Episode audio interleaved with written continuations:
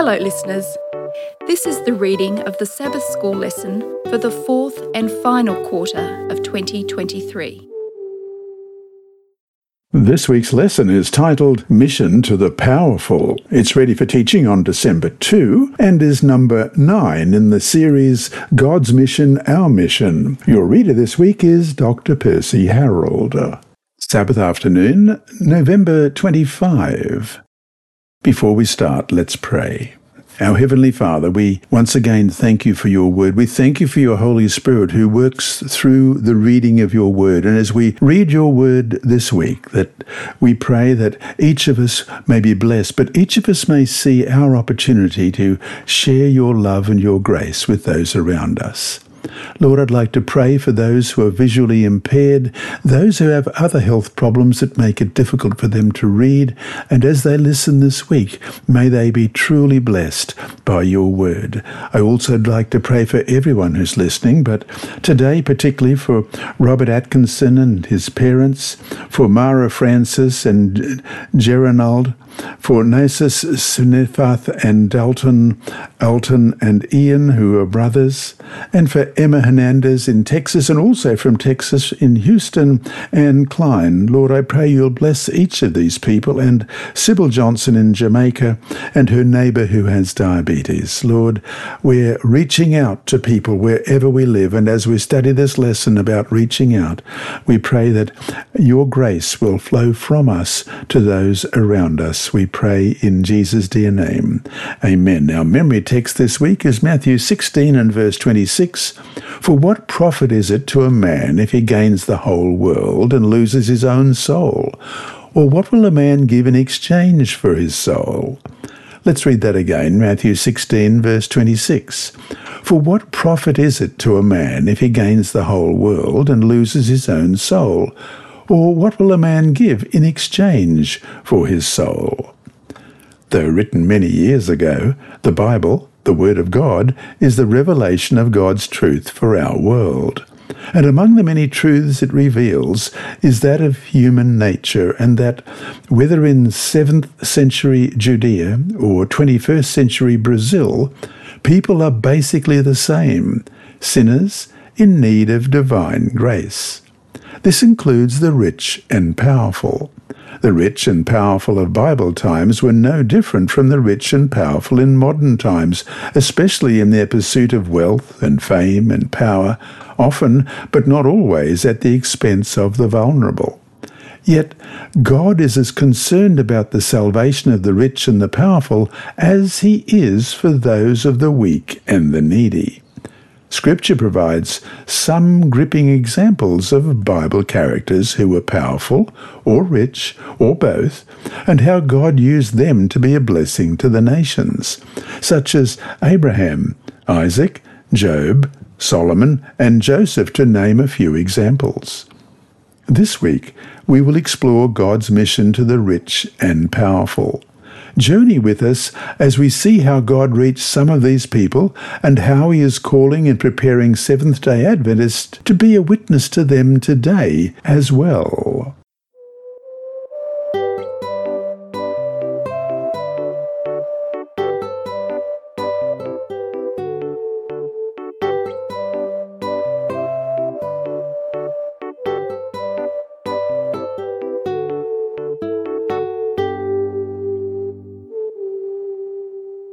Sunday, November 26, Nebuchadnezzar. As Seventh day Adventists, we believe in what is known as unlimited atonement. This means that, in contrast to some Christians, we believe that Christ's death was for all humanity, not just a special group of those predestined by God for salvation because God desires all men to be saved and to come to the knowledge of the truth. We read in 1 Timothy 2, verse 4 Jesus offered himself as a sacrifice for our sins, and not for ours only, but also for the whole world. We read also in 1 John 2, verse 2. That's why everyone was chosen in him before the foundation of the world, as it says in Ephesians 1 verse 4, even if not everyone chooses him in return. That's why, too, we find accounts in the Bible of all sorts of people being reached for God. Read Daniel chapter 4. What happened to the king here, and what does this tell us about salvation coming to one of the world's most powerful men? This chapter is titled Nebuchadnezzar's Second Dream. We begin at verse 1. Nebuchadnezzar the king, to all peoples, nations, and languages that fill in all the earth, peace be multiplied to you. I thought it good to declare the signs and wonders that the Most High God has worked for me. How great are his signs, and how mighty his wonders! His kingdom is an everlasting kingdom, and his dominion is from the generation to generation.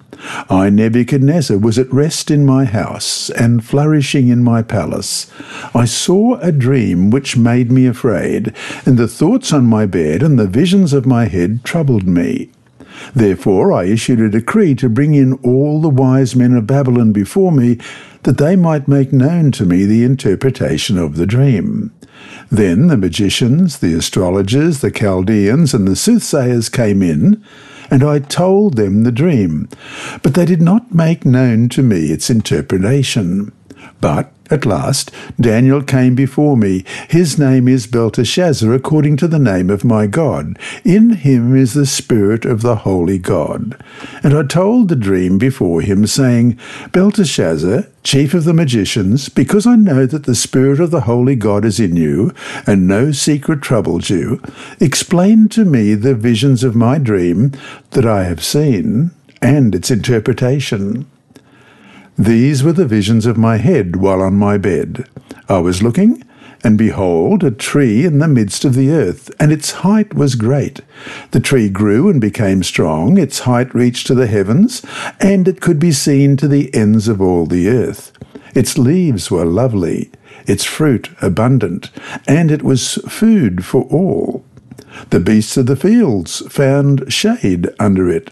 The birds of the heavens dwelt in its branches, and all flesh was fed from it. I saw in the visions of my head while on my bed, and there was a watcher, a holy one, coming down from heaven. He cried aloud and said thus, Chop down the tree and cut off its branches, strip off its leaves and scatter its fruit. Let the beasts get out from under it and the birds from its branches. Nevertheless, leave the stump and roots in the earth, bound with a band of iron and bronze, in the tender grass of the field. Let it be wet with the dew of heaven, and let him graze with the beasts as the grass of the earth. Let his heart be changed from that of a man. Let him be given the heart of a beast, and let seven times pass over him. This decision is by the decree of the watchers, and the sentence by the word of the holy ones, in order that the living may know that the Most High rules in the kingdom of men, gives it to whomever he will, and sets over it the lowest of men. This dream I, Nebuchadnezzar, have seen. Now you, Belteshazzar, declare its interpretation since all the wise men of my kingdom are not able to make known to me the interpretation, but you are able, for the Spirit of the Holy God is in you. Then Daniel, whose name was Belteshazzar, was astonished for a time, and his thoughts troubled him. So the king spoke and said, Belteshazzar, do not let the dream or its interpretation trouble you. Belteshazzar answered and said, My lord, may the dream concern those who hate you, and its interpretation concern your enemies. The tree that you saw, which grew and became strong, whose height reached to the heavens, and which could be seen by all the earth, whose leaves were lovely and its fruit abundant, in which was food for all, under which the beasts of the field dwelt, and in whose branches the birds of the heaven had their home? It is you, O king, who have grown and become strong. For your greatness has grown and reached to the heavens, and your dominion to the end of the earth. And inasmuch as the king saw a watcher, a holy one, coming down from heaven and saying, Chop down the tree and destroy it, but leave its stump and roots in the earth, bound with a band of iron and bronze in the tender grass of the field, let it be wet with the dew of heaven, and let him graze with the beasts of the field till seven times pass over him. This is the interpretation, O king, and this is the decree of the Most High, which has come upon my lord the king king. They shall drive you from men, your dwelling shall be with the beasts of the field, and they shall make you eat grass like oxen.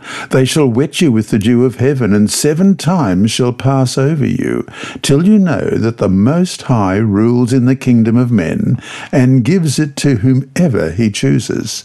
And, inasmuch as they gave the command to leave the stump and roots of the tree, your kingdom shall be assured to you, after you come to know that heaven rules.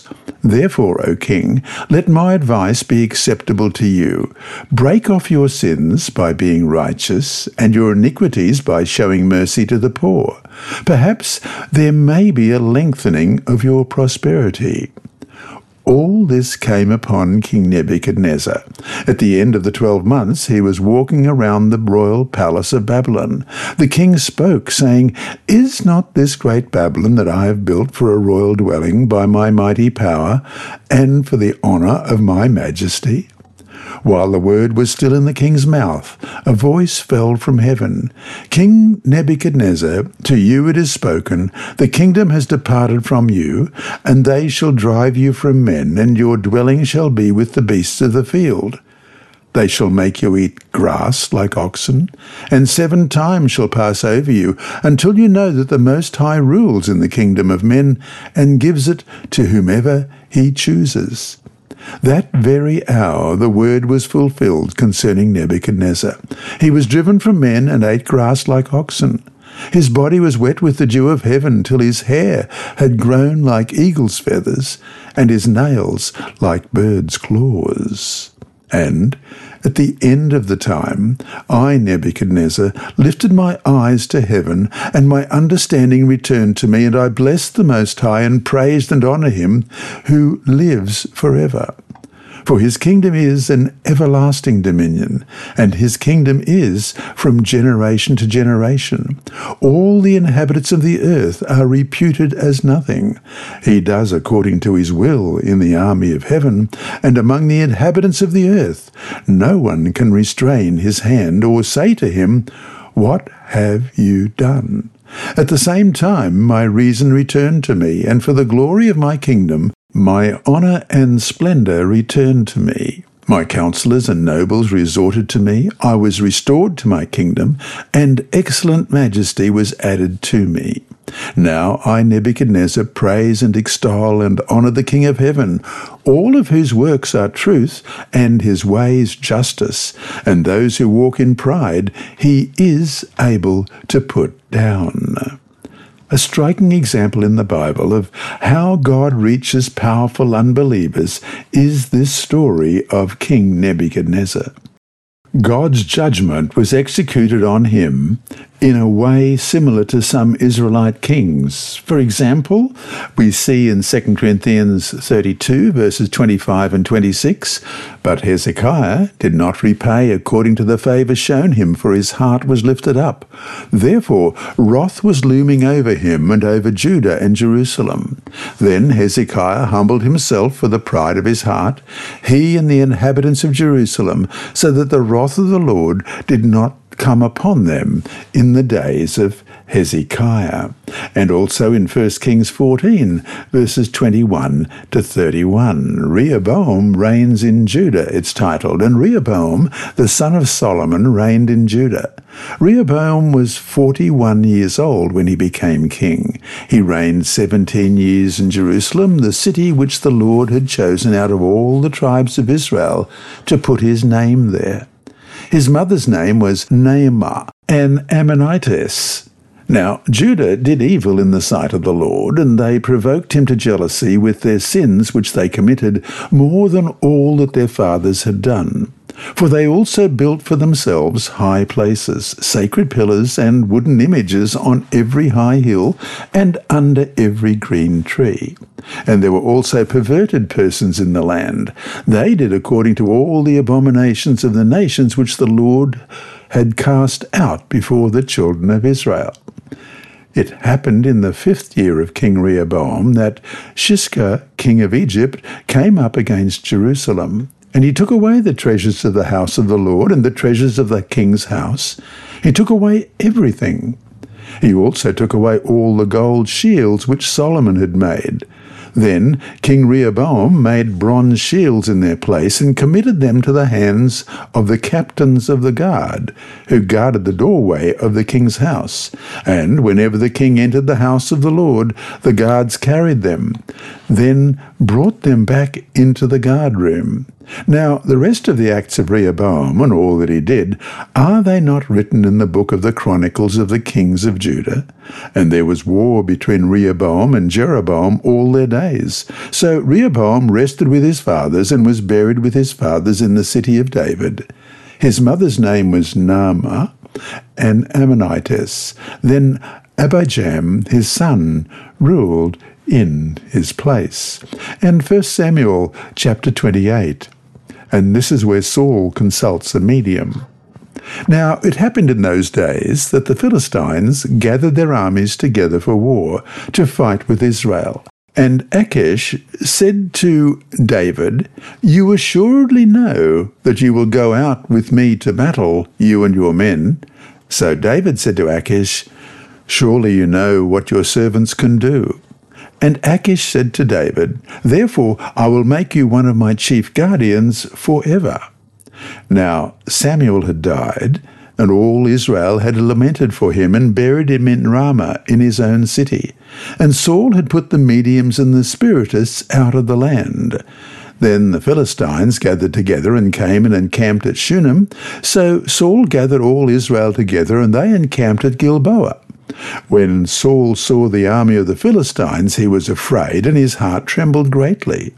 And when Saul inquired of the Lord, the Lord did not answer him, either by dreams, or by Urim, or by the prophets.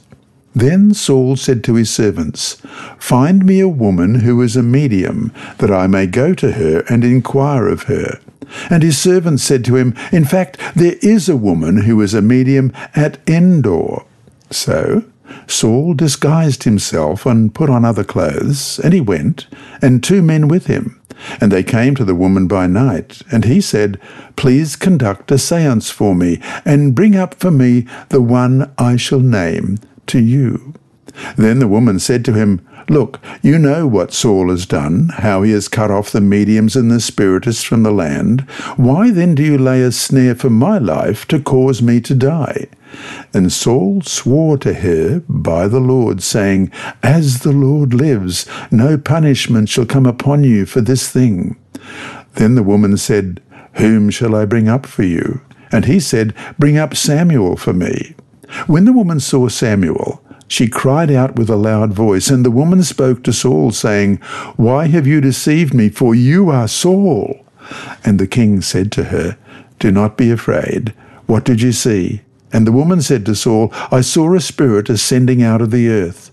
So he said to her, What is his form? And she said, An old man is coming up, and he is covered with a mantle.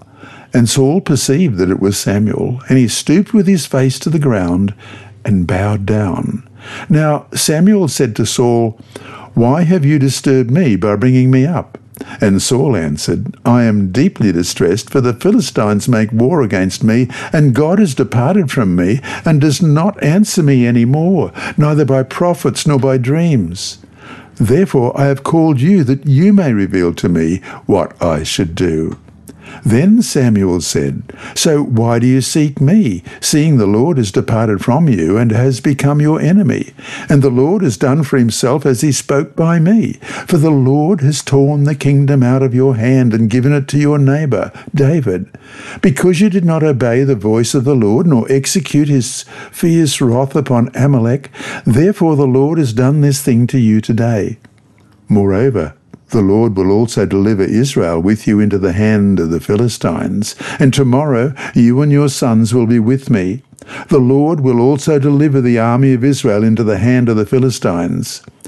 Immediately Saul fell full length on the ground, and was dreadfully afraid because of the words of Samuel. And there was no strength in him, for he had eaten no food all day or all night. And the woman came to Saul and saw that he was severely troubled and said to him, Look, your maidservant has obeyed your voice, and I have put my life in my hands and heeded the words which you spoke to me. Now therefore, please, heed also the voice of your maidservant, and let me set a piece of bread before you, and eat, that you may have strength when you go on your way. But he refused and said, I will not eat. So his servants, together with the woman, urged him, and he heeded their voice. Then he arose from the ground and sat on the bed. Now the woman had a fatted calf in the house, and she hastened to kill it, and she took flour and kneaded it, and baked unleavened bread from it. So she brought it before Saul and his servants, and they ate.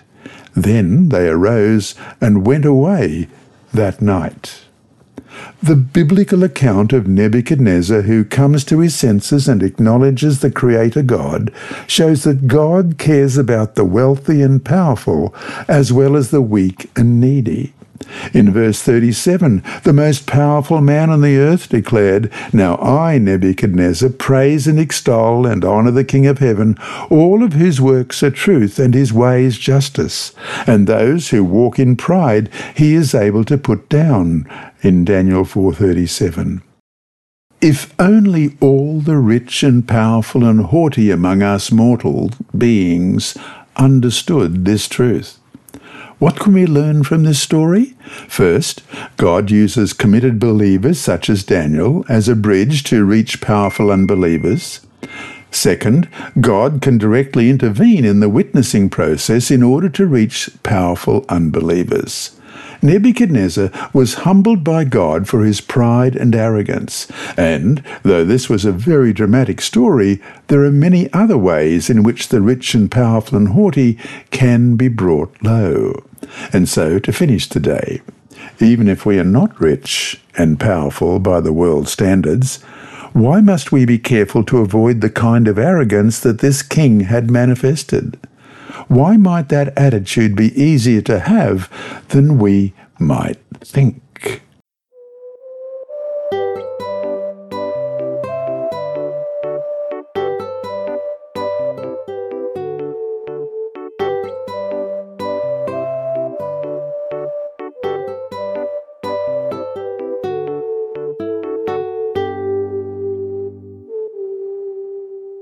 Monday, November 27, Naaman.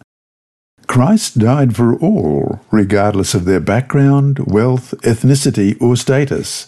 God ceaselessly draws all humanity to himself, including those individuals classed among the powerful non-Christians of the world. As you read in Ellen White's comments in the Acts of the Apostles, page 416, few realize the full meaning of the words that Christ spoke when, in the synagogue at Nazareth, he announced himself as the Anointed One.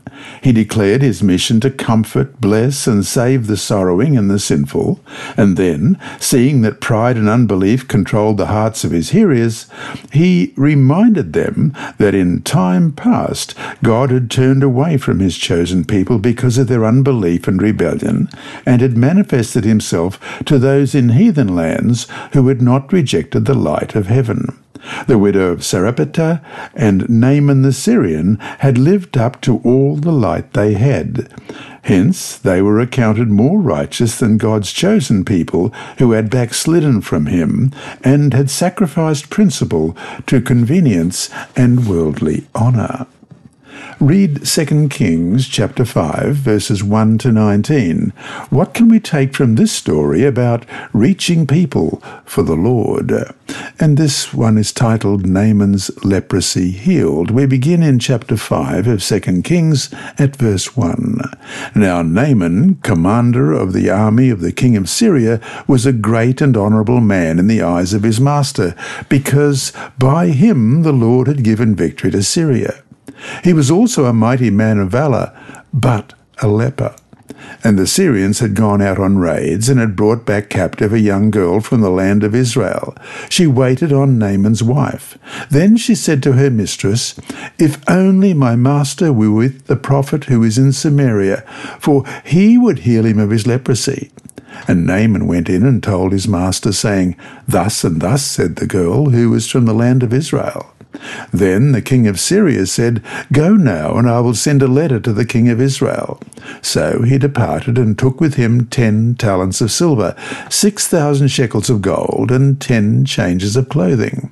Then he brought the letter to the king of Israel, which said, Now be advised, when this letter comes to you, that I have sent Naaman my servant to you, that you may heal him of his leprosy. And it happened, when the king of Israel read the letter, that he tore his clothes and said, Am I God to kill and make alive, that this man sends a man to me to heal of his leprosy? Therefore, please consider and see how he seeks a quarrel with me. So it was when Elisha, the man of God, heard that the king of Israel had torn his clothes, that he went to the king, saying, Why have you torn your clothes? Please let him come to me, and he shall know that there is a prophet in Israel. Then Naaman went with his horses and chariot, and he stood at the door of Elisha's house. And Elisha sent a messenger to him, saying, Go and wash in the Jordan seven times, and your flesh shall be restored to you, and you shall be clean. But Naaman became furious and went away and said, Indeed, I said to myself, He will surely come out to me and stand and call on the name of the Lord his God and wave his hand over the place and heal the leprosy. Are not the Abana and the Pharpar, the rivers of Damascus, better than all the waters of Israel? Could I not wash in them and be clean? So he turned and went away in a rage. And his servants came back and spoke to him and said, My father, if the prophet had told you to do something great, would you have not done it? How much more then, when he says to you, Wash and be clean? So he went down and dipped seven times in the Jordan, according to the saying of the man of God, and his flesh was restored like the flesh of a little child, and he was clean. And he returned to the man of God, he and his aides, and came and stood before him and said, Indeed, I now know that there is no God in all the earth except in Israel. Now, therefore, please take a gift from your servant. But he said, as the Lord lives, before whom I stand, I will receive nothing. And he urged him to take it, but he refused. So Naaman said, Then, if not, please let your servant be given two mule loads of earth, for your servant will no longer offer either burnt offering or sacrifice to other gods, but to the Lord. Yet in this thing may the Lord pardon your servant, when my master goes into the temple of Rimmon to worship there, and he leans on my hand, and I bow down in the temple of Rimmon. When I bow down in the temple of Rimmon, may the Lord please pardon your servant in this thing. Then he said, Go in peace. So he departed with him a short distance. In 2 Kings chapter 5, 17 to 19, Naaman made two unusual requests after God healed him of leprosy. First, he asked to take two mule loads of earth from Israel back to Syria for the purpose of worshipping the living God. He states, For your servant will no longer offer burnt offerings or sacrifice to the other gods, but to the Lord. Though Naaman is clearly now a believer in the only true God, his first request shows that pagan influences still held sway over his thinking to a degree. The Syrian commander regarded the God of Israel as a divinity who must be venerated on soil native to that land. Although Naaman acknowledged the reality that there was no God aside from the Lord of Israel, he had not wholly dispossessed himself of the notion that God was, by some particular means, connected to the land of Israel. Thus, in his own country, he desired to worship God on Israelite soil. Naaman's second petition shows the sincerity of his faith. While he resolved to serve only the God of heaven, he realized carrying out such a resolution in his own idolatrous country wouldn't be easy. Moreover, the king of Syria still worshipped the god of Rimmon, and in his occupation, Naaman would serve as the king's escort. While Naaman had no intention of forsaking his duties to his earthly king, he did not wish to be deemed as bowing in worship to Rimmon. Having surrendered his heart to Jehovah, Naaman desired not to make any concessions to idolatry by worshipping the heathen god. Nor did he want word to get back to Elisha that he was doing so. Elisha responded to Naaman's entreaty by saying, Go in peace, in verse 19. In the Seventh day Adventist Bible Commentary, Volume 2, page 878, we read, These words must not be thought of as either expressing approval or disapproval of Naaman's parting request. He was to depart in peace, not in doubt or restless uncertainty. God had been kind to him, and he was to find happiness and peace in his knowledge and worship of God. Naaman was a new convert, a man with conscientious scruples who would grow in strength and wisdom if he clung to his newfound faith. God leads new converts on step by step and knows the appropriate moment in which to call for a reform in a certain matter. This principle ought always to be borne in mind by those who labour for the salvation of souls. End of quote. And that brings us to the end of today's lesson with these questions. What lessons should we learn from this story about not pushing people too quickly, especially those who come from a non Christian background?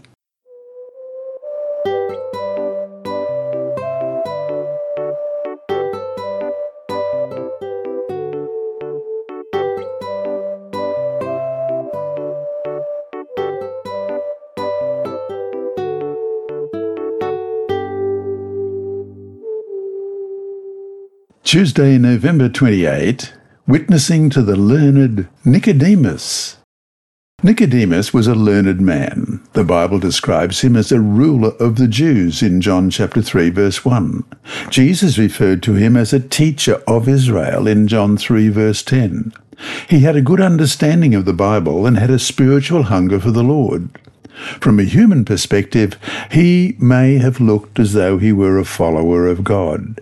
He kept all the commandments, and he was a respected leader among the Jews. He was powerful and wealthy. Many looked at these as signs that God had blessed him. Nevertheless, it turns out that the surface appearances were only that surface appearances. Read John chapter 3, verses 1 to 12. What does this story reveal about Nicodemus' spiritual needs and how Jesus addressed them right away?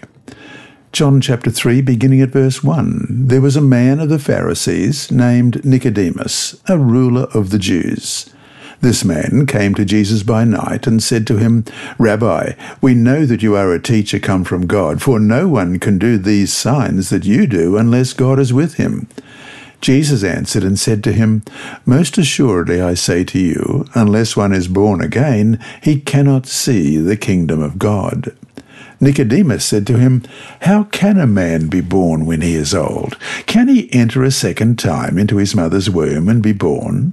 Jesus answered, Most assuredly I say to you, unless one is born of water and the Spirit, he cannot enter the kingdom of God. That which is born of the flesh is flesh, and that which is born of the Spirit is spirit.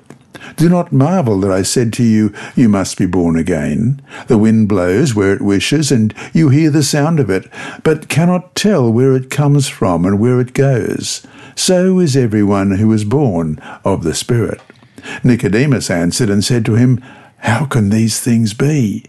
Jesus answered and said to him, Are you the teacher of Israel and do not know these things?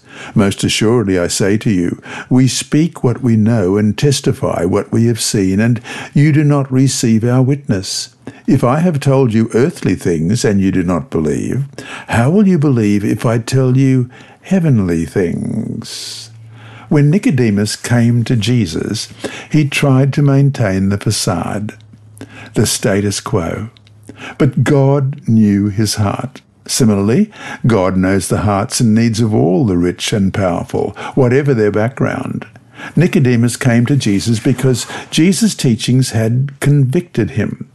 His pride kept him from openly confessing Jesus Christ as Lord, but that night changed him forever. Even after his conviction that Jesus was sent of God, he still did not openly acknowledge that he was a follower of Jesus Christ. Read John chapter 7 verses 43 to 52 and John 19 verse 39. What do these texts tell us about Nicodemus and Jesus. John 7, beginning at verse 43. So there was a division among the people because of him. Now some of them wanted to take him, but no one laid hands on him. Then the officers came to the chief priests and Pharisees, who said to them, Why have you not brought him? The officers answered, No man ever spake like this man. Then the Pharisees answered them, are you also deceived? Have any of the rulers of the Pharisees believed in him? But this crowd that does not know the law is accursed. Nicodemus, who had come to Jesus by night, being one of them, said to them, Does our law judge a man before it hears him and knows what he is doing? They answered and said to him, Are you also from Galilee? Search and look, for no prophet has risen out of Galilee and John chapter 19, verse 39. And Nicodemus, who at first came to Jesus by night, also came, bringing a mixture of myrrh and aloes, about a hundred pounds. We can see here in these verses that Nicodemus had obviously been greatly impacted by Jesus. He sought to protect him when Jesus was alive, and then to honor Jesus after Jesus was dead. No question, Jesus had reached Nicodemus, who, even in his vaunted knowledge and wisdom, had a great need of the Saviour, as we all do. And so to finish today, why must we be careful of the trap of thinking that because we have the truth, which we do, then the knowledge of this truth alone is enough to save us. How many souls will be lost who have more than enough knowledge, even of the three angels' messages, to be saved?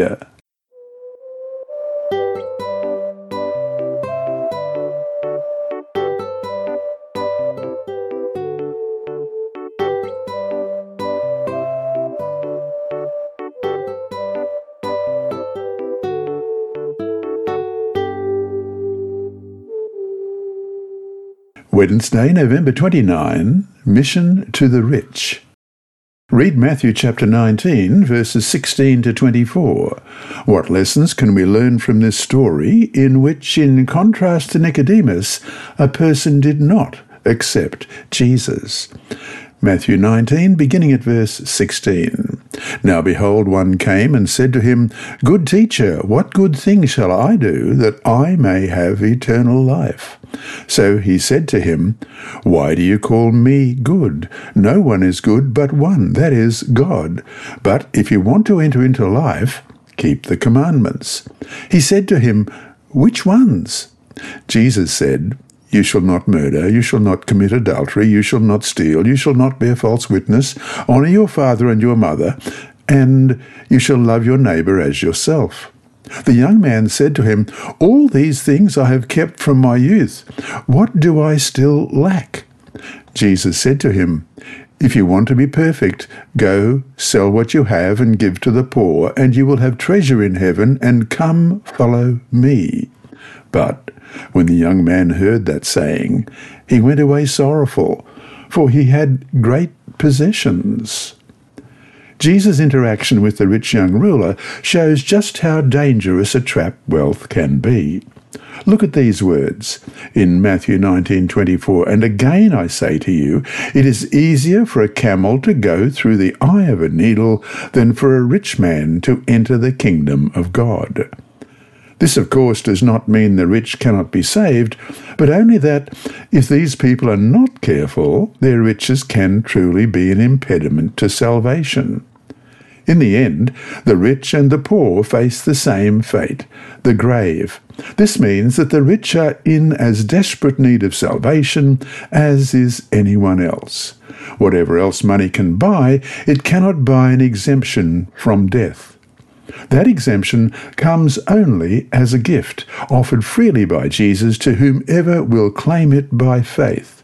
John 11:25 says, "I am the resurrection and the life. He who believes in me, though he may die, he shall live."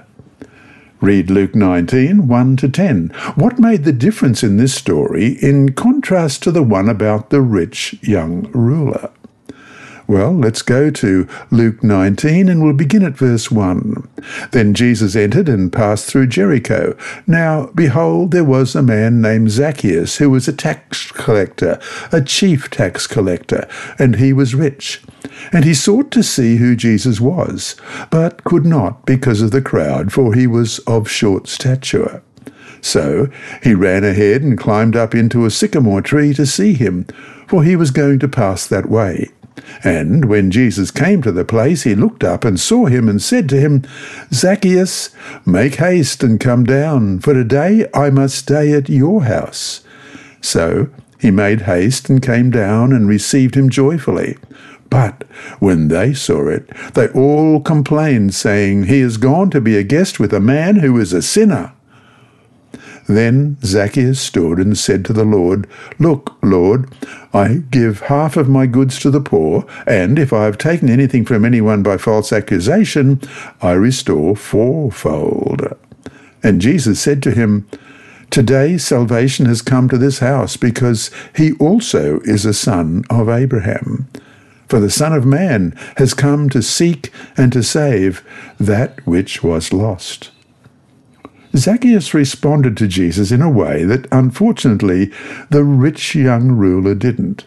Notice, Jesus didn't tell Zacchaeus to sell what he had and give to the poor as he did to the rich young ruler. Jesus must have known just how tied to his money the rich ruler was, which was why Jesus said what he did to him. In contrast, though we don't know all that was spoken when Jesus was in his house, Zacchaeus obviously was convicted by Jesus and knew that he had to make some changes in his life, especially as related to his wealth. And we finish today with Matthew 16:26 For what profit is it to a man if he gains the whole world and loses his own soul? Or what will a man give in exchange for his soul? What should these words say to us all?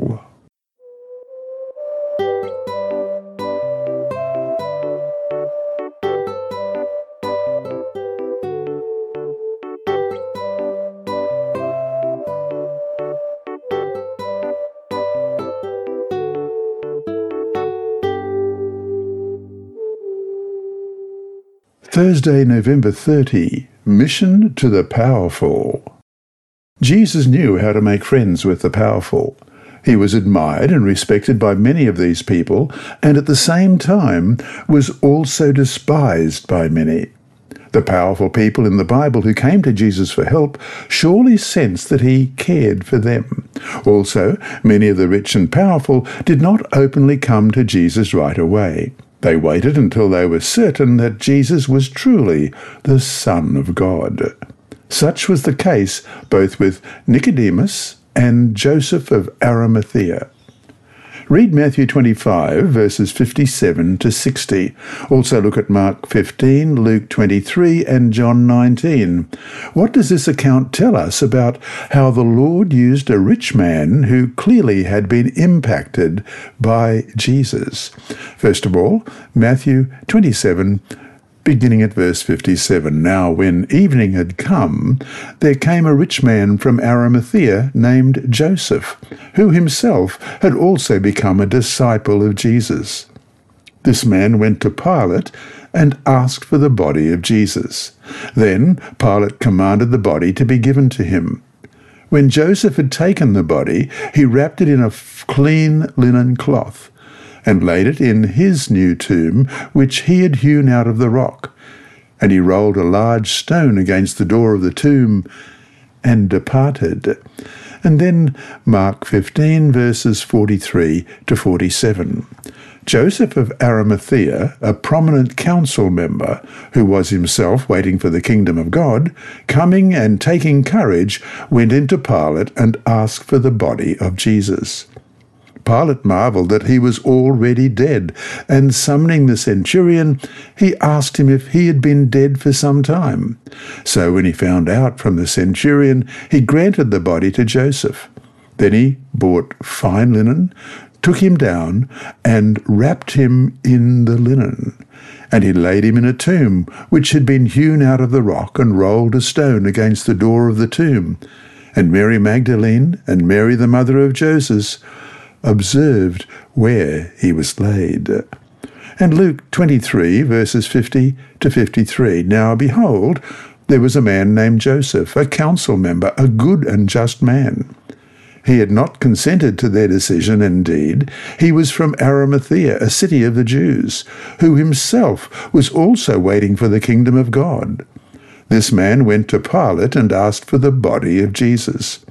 Then he took it down, wrapped it in linen, and laid it in a tomb that was hewn out of the rock, where no one had ever lain before. And John 19, verses 38 to 42. After this, Joseph of Arimathea, being a disciple of Jesus, but secretly, for fear of the Jews, asked Pilate that he might take away the body of Jesus, and Pilate gave him permission. So he came and took the body of Jesus. And Nicodemus, who at first came to Jesus by night, also came, bringing a mixture of myrrh and aloes, about a hundred pounds. Then they took the body of Jesus and bound it in strips of linen with spices, as the custom of the Jews is to bury. Now, in the place where he was crucified, there was a garden, and in the garden a new tomb in which no one had yet been laid. So there they laid Jesus because of the Jews' preparation day, for the tomb was near by. Until this time, we've heard nothing of Joseph of Arimathea. Suddenly, this rich man appears, almost out of nowhere, and is used to help fulfill prophecy.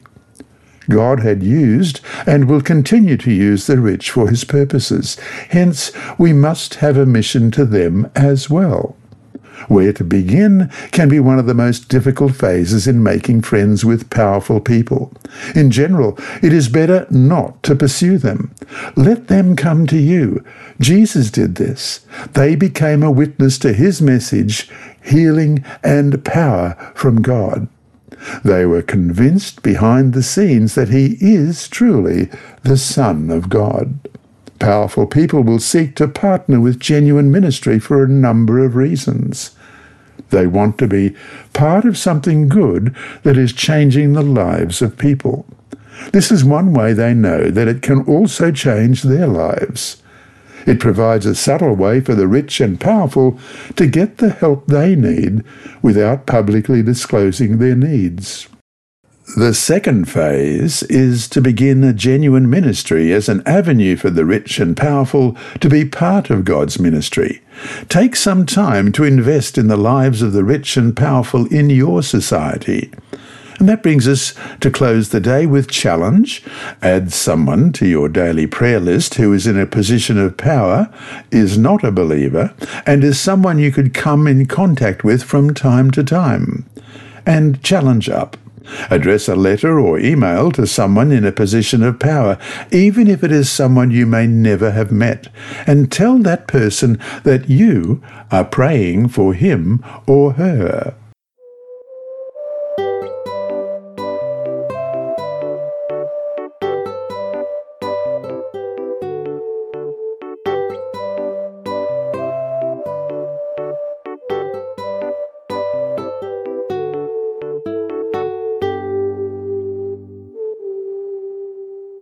Friday, December 1. Jesus' love is the same for the poor as it is for the rich and powerful people in the world. He died for the princes as well as for paupers. Jesus knew the most effective way of reaching their hearts. He warned us that it is easier for a camel to go through the eye of a needle than for someone who is rich to enter the kingdom of God in Mark 10:25. We are challenged this week to reach powerful and wealthy individuals with the gospel of Jesus Christ. They are as much in need of salvation as is anyone else, even if, unfortunately, they may not realize it because of the security that they believe their wealth offers. From Ministry of Healing, page 210, we read Much is said concerning our duty to the neglected poor. Should not some attention be given to the neglected rich? Many look upon this class as hopeless. Thousands of wealthy men have gone to their graves unwarned, but indifferent as they may appear, many among the rich are soul burdened. End of quote. And that brings us to our four discussion questions for this week. 1. Jesus broke down caste and class barriers when ministering to the rich and the poor during his earthly ministry. How do we as Adventists address this issue, that of the gap between the rich and the poor, that is so ingrained in all our societies? 2, Jesus said the following in Matthew 13:22. Now, he who receives seed among the thorns is he who hears the word, and the cares of this world and the deceitfulness of riches choke the word, and he becomes unfruitful. What do you think Jesus meant by the deceitfulness of riches? Why do we not necessarily have to be rich to be deceived by riches? 3. In class, go over the question asked at the end of Tuesday's study about the fact that knowing the truth is not the same thing as being saved by it. Why is this such a crucial distinction for us to make? If knowing the truth alone is not what saves us, what does save us? And 4. What other reasons can you think of for why the rich young ruler rejected Jesus while Zacchaeus accepted him.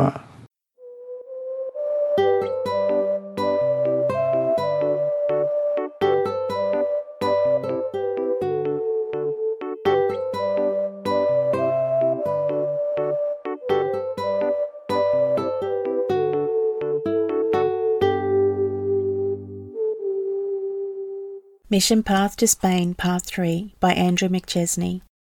Pastor Louis Paver miraculously received 1,000 US dollars to pay off a debt, leading him to believe that God's will was for him, his wife, and their three children to leave Venezuela, but they didn't have any savings.